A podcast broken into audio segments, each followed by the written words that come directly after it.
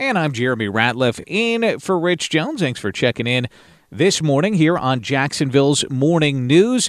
Now we have the president, president's visit to Florida, the Durant trade to Phoenix, DeSantis talking tax relief. So so many stories to chase this morning. Uh, when I looked at what our friends at Fox News say Jared Halpern is covering this morning, I see debt ceiling debate latest, and I think that's right. That's a really big story happening in D.C., along with the, of course, the Southwest Airlines story we talked to Kirsten Garris about earlier. Uh, Jared's joining us on the line right now. Good morning, Jared. What's the latest on that debt ceiling debate that you're hearing about right now where you're at in Washington? Yeah, well, I mean, your guys are going to hear about it today in Florida.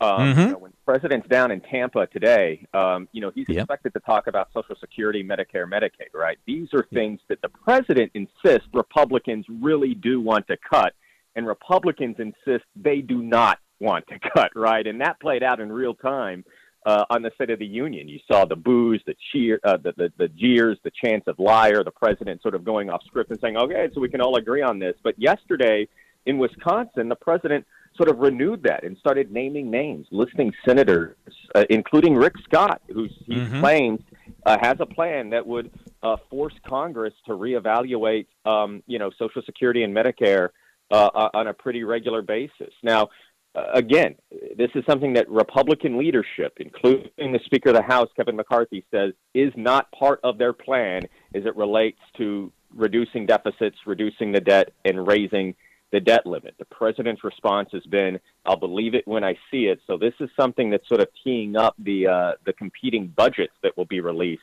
uh, by both uh, President Biden and House Republicans over the next uh, few weeks. Absolutely, and something we'll be watching closely with the help of uh, you, Jared, and our friends at Fox News. Jared, good hearing your voice, my friend. Have a good rest of the day.